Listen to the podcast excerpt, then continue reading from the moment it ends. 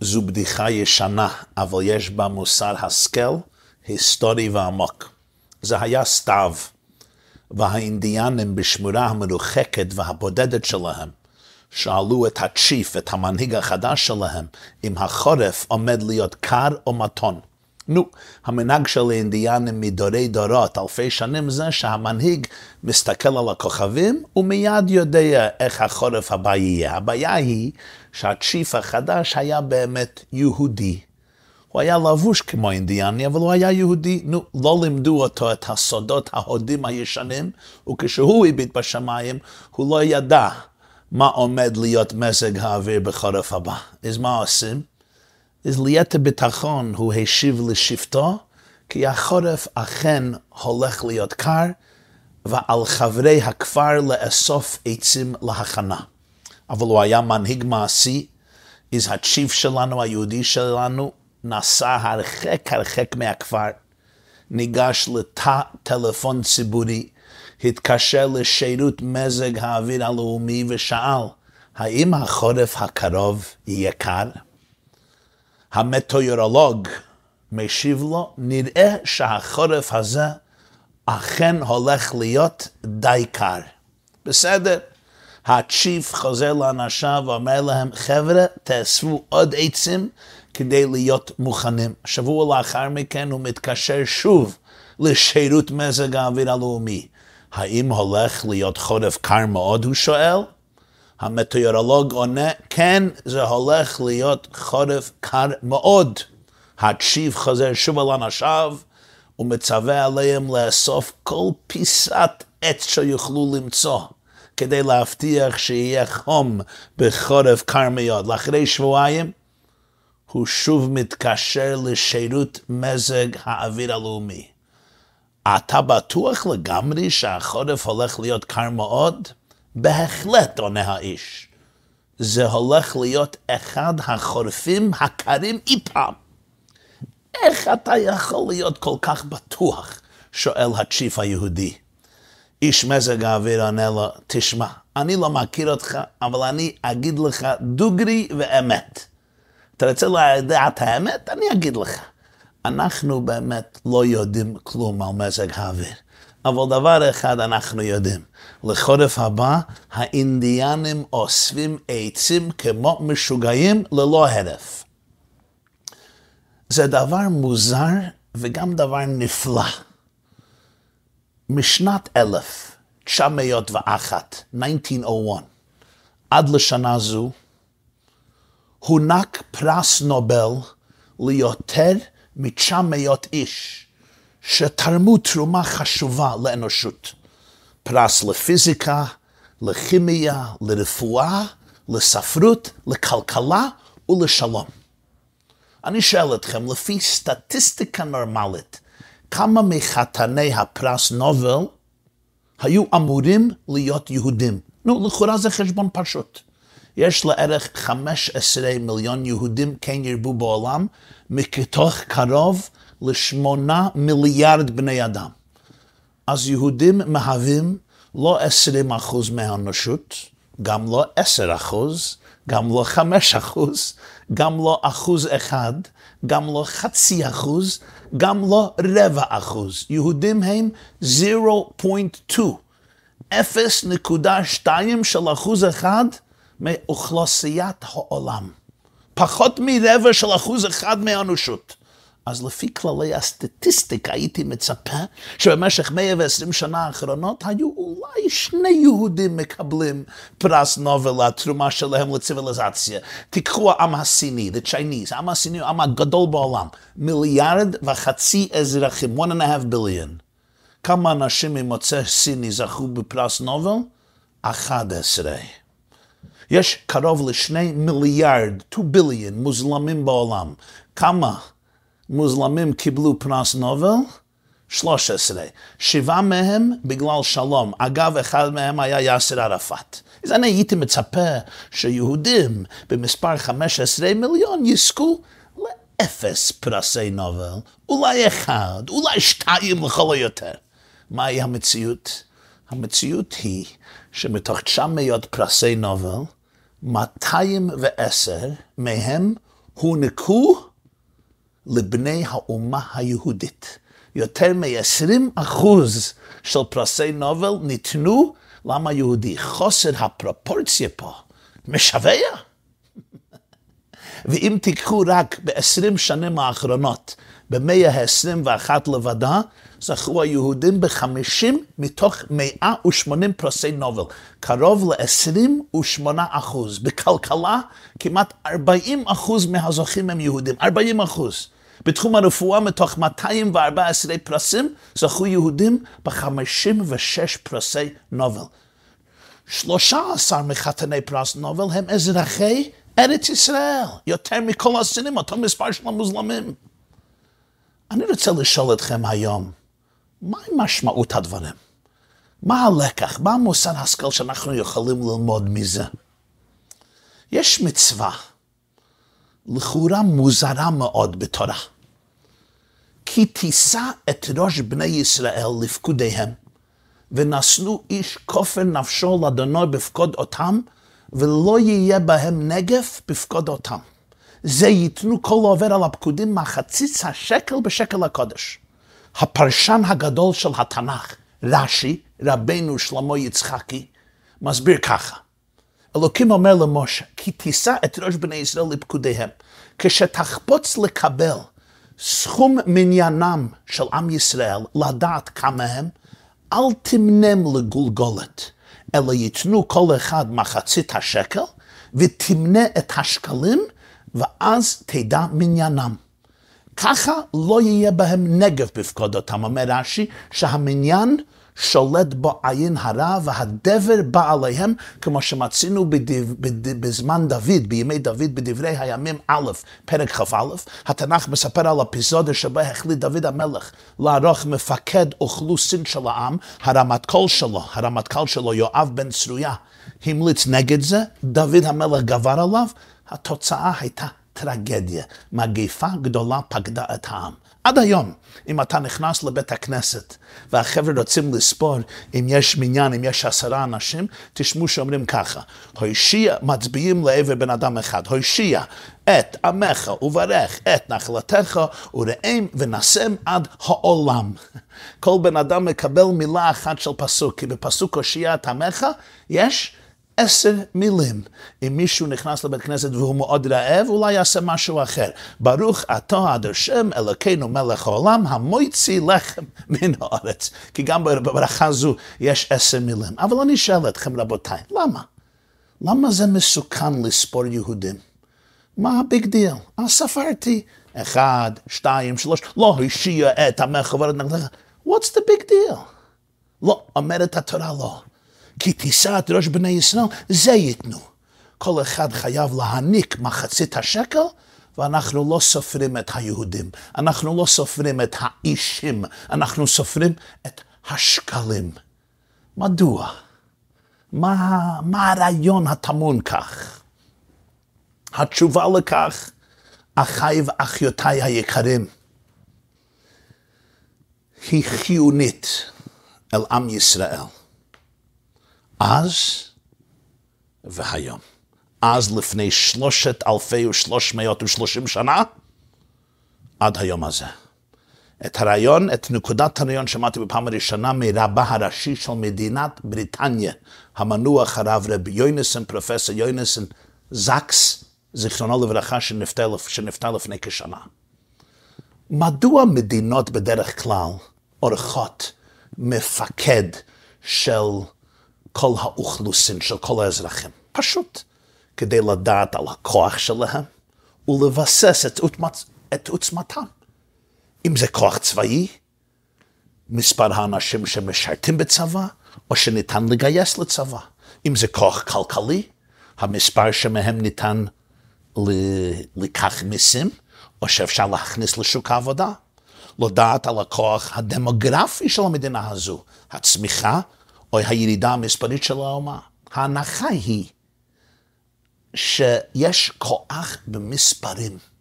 ככל שעם, צבא, ארגון, company, בית חרושת, business, יש לו מספר רב יותר, כך הוא חזק יותר מרוויח יותר, יש יותר אקשן, יש יותר עוצמה. אבל אנחנו, עם היהודי, בני ישראל, אנחנו עם קטנטן. מישהו פיקח אמר פעם, סך כל אוכלוסיית היהודים ברחבי העולם קטנה משגיאה סטטיסטית במפקד הסיני. לפי כל סטנדרט נורמלי, אנחנו עם קטן למדי מכדי להיות משמעותי. משמעותי. אין בנו המספרים כדי ליצור משהו ענקי, ליצור משהו נצחי. וזה לא דבר חדש, כך היה מתחילת ההיסטוריה שלנו. איך אומר משה רבנו לבני ישראל? לפני אלפי שנה בשבועות האחרונים של חייו, בספר דברים פרק ז', לא מרובכם מכל העמים חשק אדוני בכם ויבחר בכם, כי אתם המעט מכל העמים. כך זה היה אז, כך זה נשאר עד היום. אה, זוהי הסכנה האורבת לנו כשאנחנו מתחילים לספור יהודים. כי כשמתחילים לספור יהודים, בני עם היהודי, קל מאוד להיכנע לדיכאון, לחלחלה, לחרדה, לפחדים, לייאוש. השאלה הנוקבת היא, כיצד עם קטן כזה יכול לשרוד? מי מדבר על להשפיע? מי מדבר על לשנות עולם? הרי אפילו הממלכות האדירות הלכו ונעלמו מן העולם והיו כלא היו. איפה האימפריה המצרית? איפה האימפריה של אשור, בובל, פרס, יוון, מלכות רוימי? נעלמו לגמרי. הלכו לפח זבל של ההיסטוריה. הכיצד אנחנו יכולים, הכיצד אנחנו אנשים נורמליים יכולים לחשוב שאנחנו מסוגלים ליצור שינוי דרסטי בעולם? שינוי מהותי בעולם? מהפך עולמי? האם אפשר ליהודי נורמלי לחשוב שהקיום שלנו הוא לא רק משהו שאפשרי, אלא שהוא חלק מתכלית הבריאה, מתכלית כל הקוסמות? הרי מבחינה מתמטית זה אבסורד. אה, אומר אלוקים למוישה, לא יהיה נגב בפקודותם. אם אתה מתחיל לפקוד ולספור יהודים, זה יכניס אותם ואותנו לפאניקה, לייאוש. אנחנו מסוגל, מסוגלים עוד לחרוץ על עצמנו גזר דין מוות רוחני ודיכאון. אז פה היא השאלה הגדולה, בלי סבירה, אם אתה לא סופר יהודים, כיצד תוכל להעריך את כוחו של העם היהודי. אומר הקדוש ברוך הוא למשה רבנו, כי תישא את ראש בני ישראל לפקודיהם. אם אתה רוצה לספור יהודים, אתה צריך בראש ובראשונה לישא את הראש שלהם. to pick them up, לנשא אותם, לרומם אותם, לחזקם, להעניק להם את האמון העצמי שידעו מי הם ומה כוחם. אז מה תעשה? אתה רוצה לספור יהודים? אתה רוצה באמת להעריך עוצמתם? על כך נותנת התורה תשובה מקסימה. זה ייתנו. You want to know who they are? אתה רוצה באמת לקבוע, לבסס את כוחם ועוצמתם? תבקש מהם ליתן, להעניק, זה ייתנו. ואז תסתכל על מה שנתנו, על מה שהעניקו. תסתכלו על הנתינה שלהם, תספור, לא אותם, לא את הגופים שלהם, לא את הראשים הפיזיים, תספור את התרומות שלהם ליקום, לכדור הארץ, לאנושות, לציוויליזציה. אה, תראה סיפור אחר. תבדוק את הנתינה, מה שהם העניקו בכל דור ודור, לכל מדינה, לכל אומה, לכל תרבות, לכל אימפריה, לכל ממשלה, לכל מקום בעולם.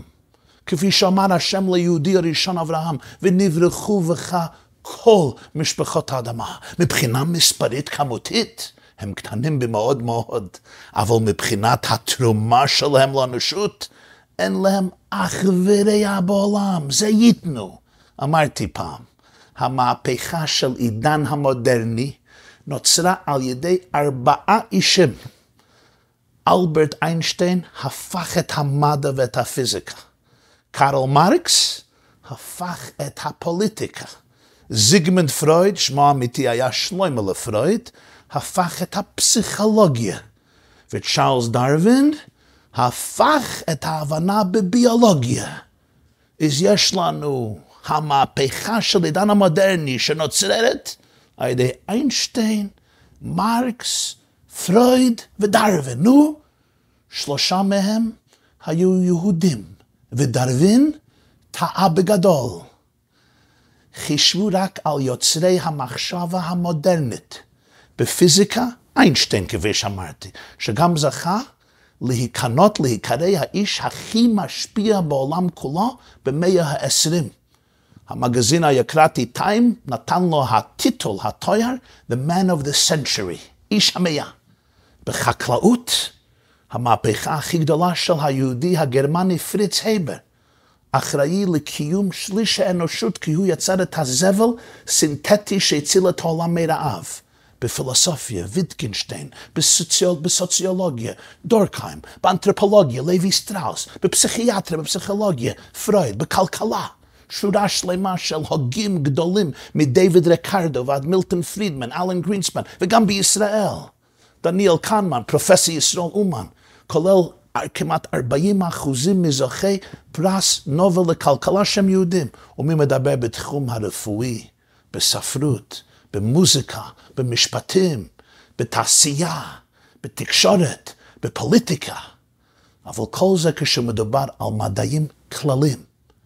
התרומה היהודית לחיי, התרומה היהודית לחיי הרוח, חיי המוסר, חיים של משמעות, חיים של תוכן ורוחניות, היא לא רק ייחודית, היא עיצבה את כל מהלך הציוויליזציה המערבית, והיא שינתה את פני היקום.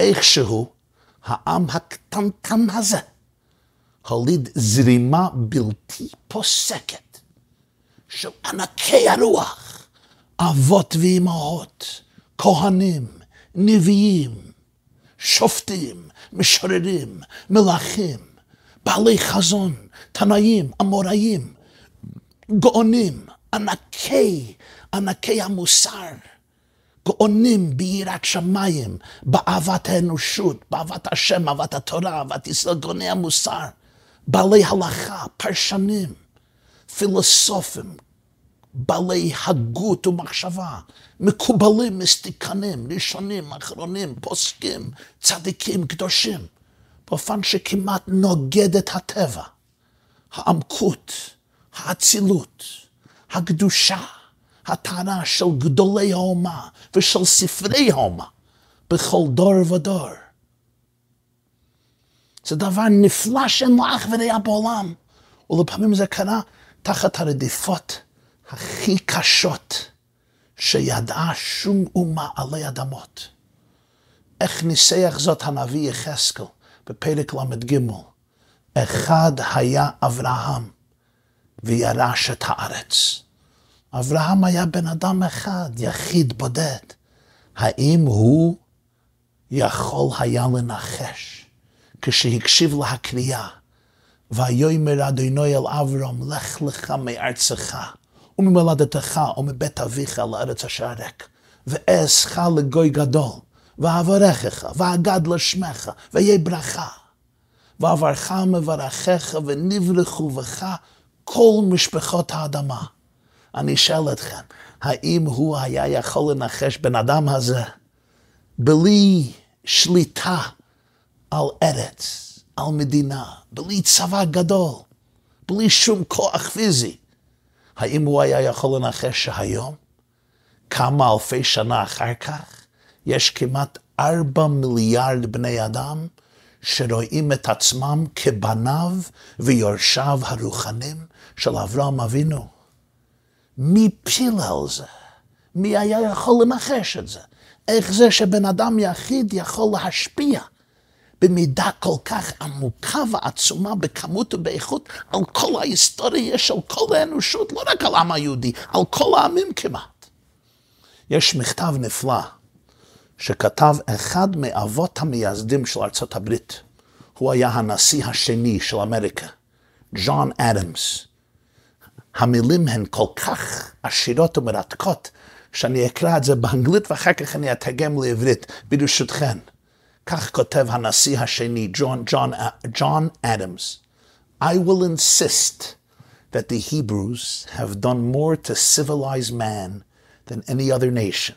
If I were an atheist who believed or pretended to believe that all is ordered by chance, I should believe that chance has ordered the Jews to preserve and propagate to all mankind the doctrine of a supreme, intelligent, wise, almighty sovereign of the universe, which I believe to be the great essential principle of all morality and consequently of all civilization.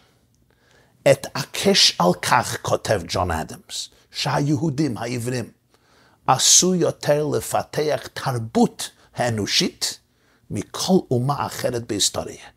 אם הייתי אפילו אתאיסט שהאמין או התיימר להאמין שהכל מקרה, הייתי צריך להאמין שהמקרה ציווה על היהודים לשמור ולהפיץ לכל האנושות כולה הרעיון שיש בורא עולם, שיש בעל הבית לבירה זו. הבעל הבית הזה הוא כל יכול, מלא חוכמה ומלא מוסר, שכן אני מאמין שזהו העיקרון המהותי הגדול של כל סיסטם של מוסר, וכתוצאה מכך זה המקור של כל הציוויליזציה שלנו. מכתב של ג'ון אדמס. קראתי פעם, קראתי פעם מאמר של פילוסוף נוצרי. הוא כתב שיש כאלה שאומרים שזה שהיהודים אומרים שהם עם הנבחר, אתה וחרטונה מכל העמים, זה גאווה. זה גזענות, זה לא יפה. הוא כותב ככה, באמת, אם אנחנו מסתכלים על ההשפעה של העם העברי הזה, עבדים שיצאו ממצרים, אומה קטנה של עבדים שהשתחררו ממצרים, ושינו כל ההשקפה של כל העולם. העניקו ליקום המושג של מוסר, המושג של היסטוריה, המושג של טוב ורע, המושג של בחירה, המושג של תכלית, המושג של אלוקים, המושג של מצפון, המושג של עבר, הווה ועתיד, המושג של בחירה, המושג של גאון האדם, כבוד האדם, חירות האדם, צלם אלוקים של האדם. אם אנחנו מסתכלים על ההשפעה שלהם, כותב הפילוסוף הזה, הנימוק שהם אומרים שהם נבחרו מהשם, מסמל הענווה הכי גדולה. הם אומרים לכולנו, זה אפילו לא קרדיט שלנו. אלוקים בחר בנו להיות ממלכת כהנים וגו קדוש, שגרירים של האמת הפנימית של כל הבריאה, שכולנו מאוחדים תחת בורא עולם אחד ויחיד. אז הפילוסוף הזה כותב, אל תסתכלו על זה כמו גאווה, להפך. אם, היו, אם, אם, אם, אם היהודים היו אומרים, אנחנו לא נבחרנו.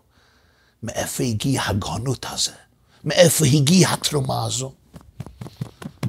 IQ, EQ, זה היה גאווה.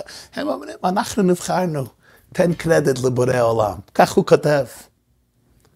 ובכן, הטעות הכי גדולה שיכולה עם היהודי לעשות, היא לא להאמין ולהבין את כוחה, את כוחו, להאיר את העולם, לשנות את העולם, להגביה, לרומם את העולם, להפיח בעולם אמונה, תקווה, אהבה, טוב, קדושה, goodness, kindness, חסד, אנושיות, לתקן עולם במלכות ש"ד י', להחדיר בקרב האנושות, מתחיל בקרב עמנו ובני משפחותינו, ועמנו וארצנו, מדינתנו.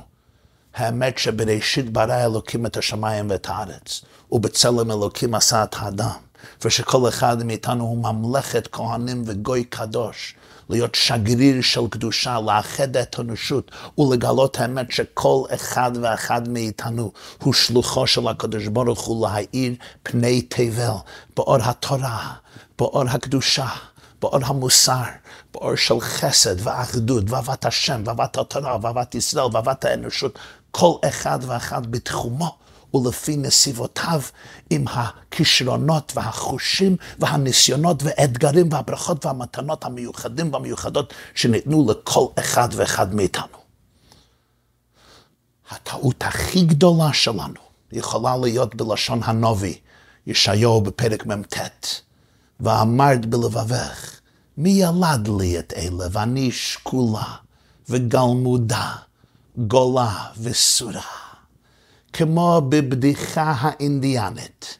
היהודי הזה, הצ'יף הזה, חושב שהוא מקבל את האינפורמציה מרשות מזג האוויר. הוא נכנע להם, הוא הולך לטלפון ציבורי לצלצל, לבקש, להתחנן לאינפורמציה. באמת, הם כולם מסתכלים עליו לראות איך הוא יתנהג.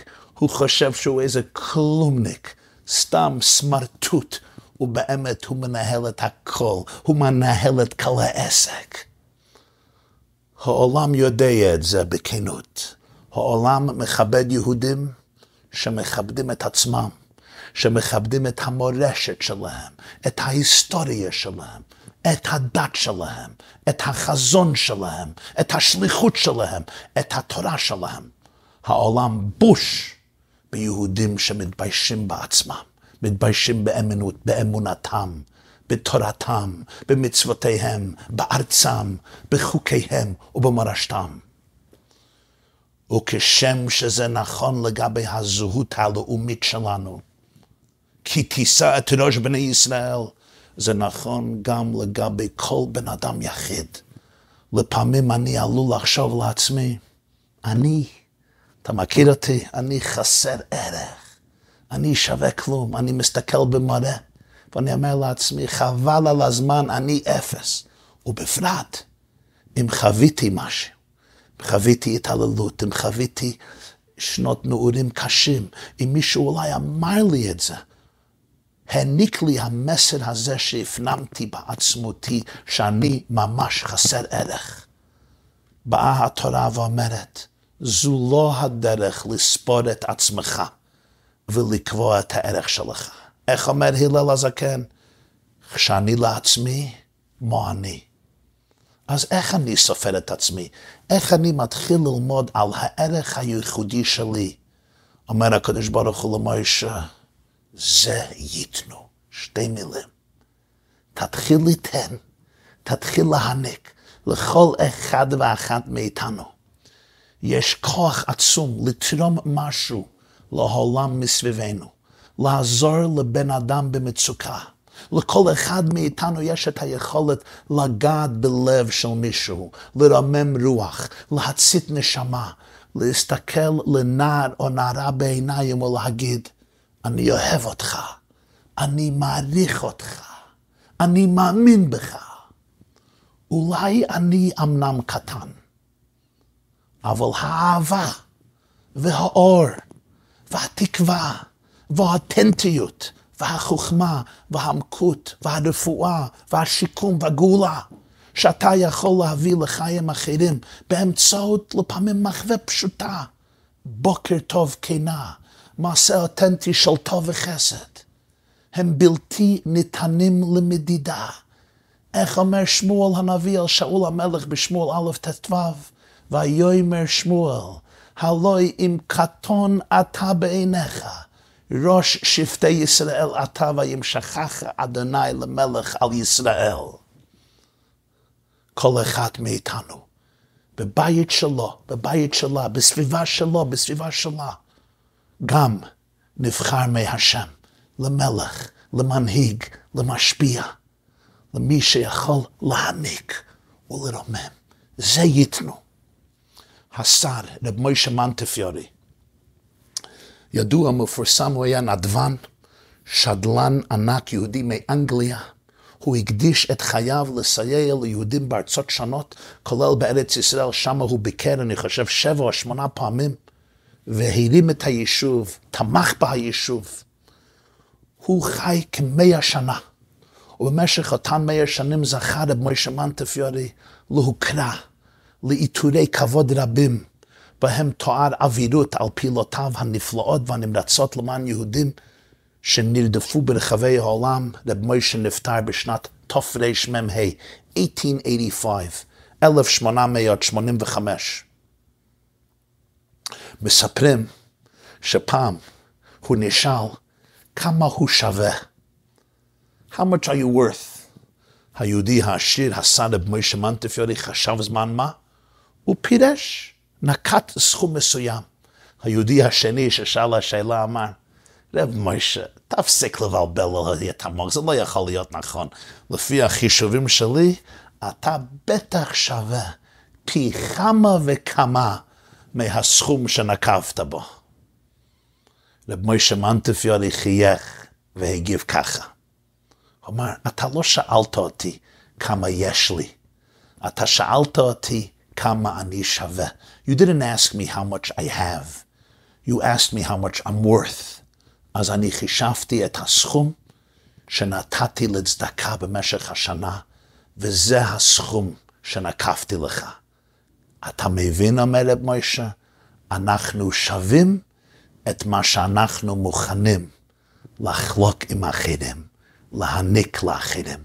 You are worth that which you're ready to share with others. Tadarabah. Shalom.